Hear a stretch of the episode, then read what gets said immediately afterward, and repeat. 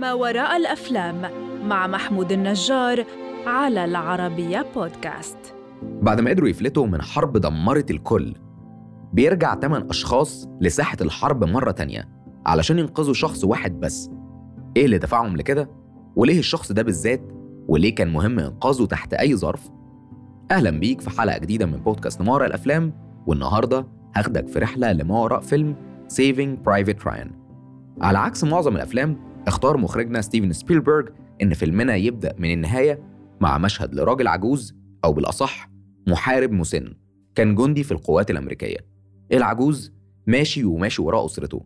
بيدخل لمقابر النورماندي الأمريكية وبخطوات متعبة وظهر محني وفي مشهد مؤثر بيقف عند قبر معين وبيبتدي يعيط وينهار. ومع حركة الكاميرا اللي بتركز على عينه ببطء بيرجع بينا في الزمن لسنة 1944 في شاطئ أوماها اللي كان تحت الاحتلال الألماني وقتها ومن هنا بتبدأ ملحمتنا الحقيقية. بافتتاحية من أعنف وأقصى الافتتاحيات 25 دقيقة من القتل والدماء والأشلاء المتناثرة في كل حتة. 25 دقيقة اختصرت إيه اللي ممكن الحرب تعمله في البشر.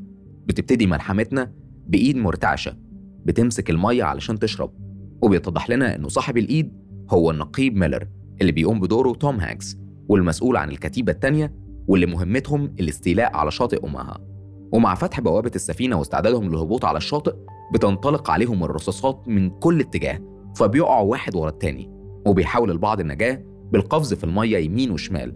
لكن كل اللي كان بيفلت من الرصاص كانت الألغام والقنابل بتستلمه. ومع موت أكتر من 30 جندي وإصابات حصلت لأضعافهم بيقرر الكابتن ميلر يستعيد السيطرة مرة تانية. وبيحط خطة علشان يفتح ثغرة في خطوط العدو وبينجح في ده بمعاونة جنوده وبيسيطروا تاني على الشط. ومن هنا بتنتقل الأحداث لأمريكا. وبندخل لفصل تاني اللي هو بداية قصتنا الحقيقية إنقاذ الجندي راين. فإيه قصة الجندي راين؟ دي الملحمة الحقيقية والقصة تأثيرها الإنساني بيكبر من هنا. بعد الهجمات الشرسة جدا للجيش الألماني كان عدد الضحايا كبير جدا في صفوف الحلفاء. وطبعا لازم نبلغ أهالي الضحايا. وفي أمريكا المكان اللي بتوصل فيه جوابات من الزملاء اللي ماتوا في الحرب بيبلغوا أهلهم ويعزوهم بتكتشف الموظفة إن ثلاث إخوات أشقاء ماتوا في نفس الحرب وإن الأم اللي مستنية أولادها يرجعوا سالمين منتصرين هتقرأ خبر وفاتهم التلاتة مرة واحدة. وهنا بتبلغ القائد وبيكتشفوا إن لسه في ابن رابع. ورحمة بالأم دي بيقرروا ينقذوا ابنها الأخير بأي تمن. ومن هنا بتبدأ مهمتنا التانية للكابتن ميلر. والمرة دي مش أي مهمة. المهمة شبه انتحارية لأنه هيتوغل داخل خطوط العدو لجوه مناطق تحت سيطرة القوات الألمانية. وعلشان يقوم بالمهمة دي هيحتاج إنه يتوغل كتير في فرنسا اللي هي محتلة بواسطة الألمان. فبيختار سبعة معاه علشان يقوموا بالمهمة دي. بيبتدي الاختيار وبينوع ميلر في الجنود منهم القناص والجندي اللي بيتكلم ألماني وفرنسي والجندي المتهور والطبيب. بيتحركوا لحد ما بيوصلوا القرية بيسألوا فيها عن الجندي راين. بيلاقوا أسرة بتستغيث بيهم بيحاول الأب يقنعهم إنه ياخدوا بناته معاه. اعتقادا منه إنه كده بينقذهم وبيروح الجندي منهم ياخد البنت وبيلعب معاها. والقائد ميلر بيأمره إنه يوقف ويرجعها ويحذره. ولكنه بيقولوا إنها بتفكروا ببنت أخته وبيستمر باللعب معاها وفجأة بياخد طلقة وبيموت. وبيكملوا لحد ما بيوصلوا للفرقة والمكان المنشود. وبينادي النقيب على الجندي راين وبيقولوا له خبر موت إخواته. فبينهار وبيعيط وبيقول لهم إنه كان نفسه ياخدهم في رحلة للصيد. وبيسأل النقيب إزاي ماتوا فبيقول له إنهم استشهدوا في الحرب. فبيقول له بس إخواتي لسه في ثانوي مش في الحرب أساسا. فهنا بيكتشف النقيب إنه تشابه أسماء وإنه لسه قدامهم رحلة تانية بيخاطر فيها بحياته وبحياة أصدقائه وجنوده في سبيل إنقاذ راين. بيكملوا في طريقهم ناحية فرقة المظلات اللي فيها الجندي راين. بيوصلوا لكنهم بيلاقوا المعسكر في حالة فوضى وقتلى والمصابين كتير.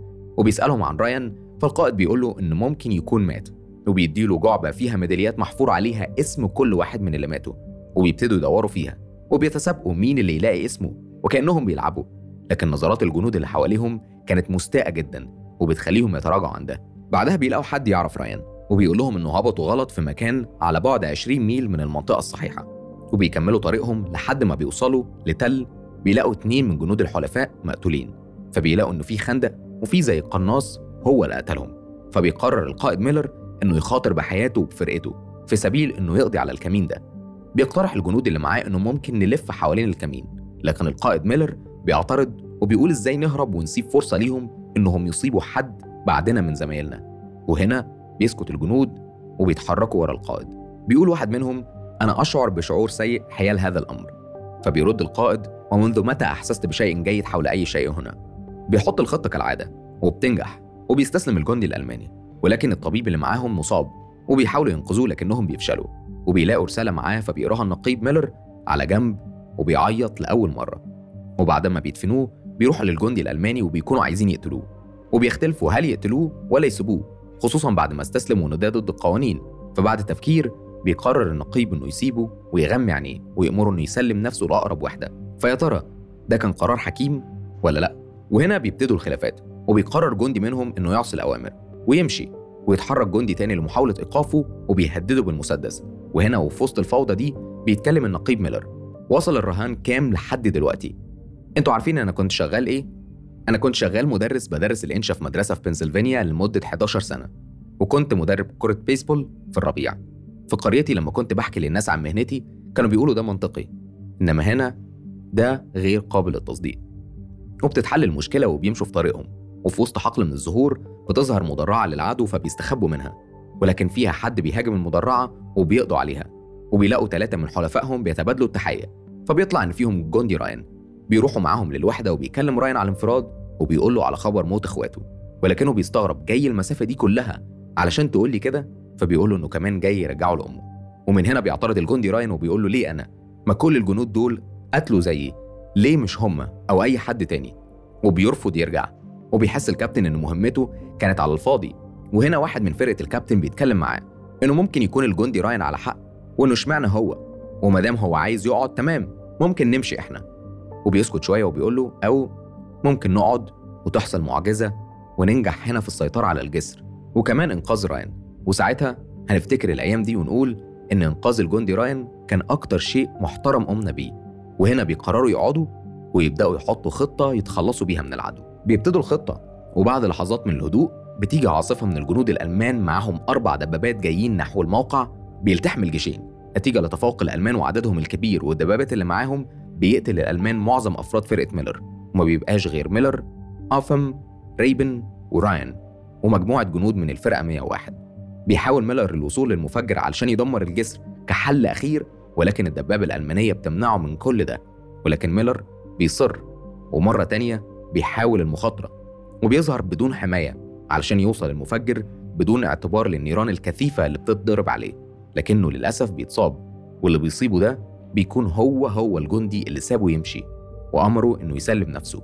الجندي ده مش بس أصابه لأ ده قتل لحد دلوقتي اتنين من فرقة ميلر وأصاب ميلر إصابة مميتة.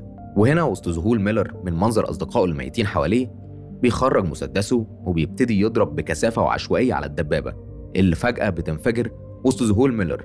الدبابة انفجرت من طائرات الموستنج المضادة للدبابات اللي وصلت ليهم. وهنا بس الجندي المترجم اللي عمره ما ضرب رصاصة بيتشجع ويضرب بالنار على الجندي الألماني اللي أصاب ميلر وأصحابه وبيطلب من الجنود الباقيين الاستسلام.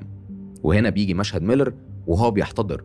وهو ساند للسور والجندي راين بيحاول يطلب له المساعدة لكن ميلر بيبص له وبيلفظ آخر كلماته وبيقول له هذه الحياة استحقها.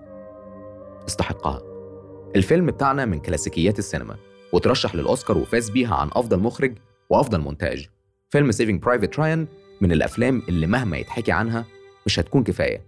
محتاج تقوم تشوفه دلوقتي وتعيش كل لحظة فيه لأنه هينقل ليك معاني إنسانية مختلفة. شوف الفيلم دلوقتي وشاركني شفته إزاي. واستناني الحلقة اللي جاية مع فيلم جديد من بودكاست ما وراء الأفلام المقدم من عربية بودكاست.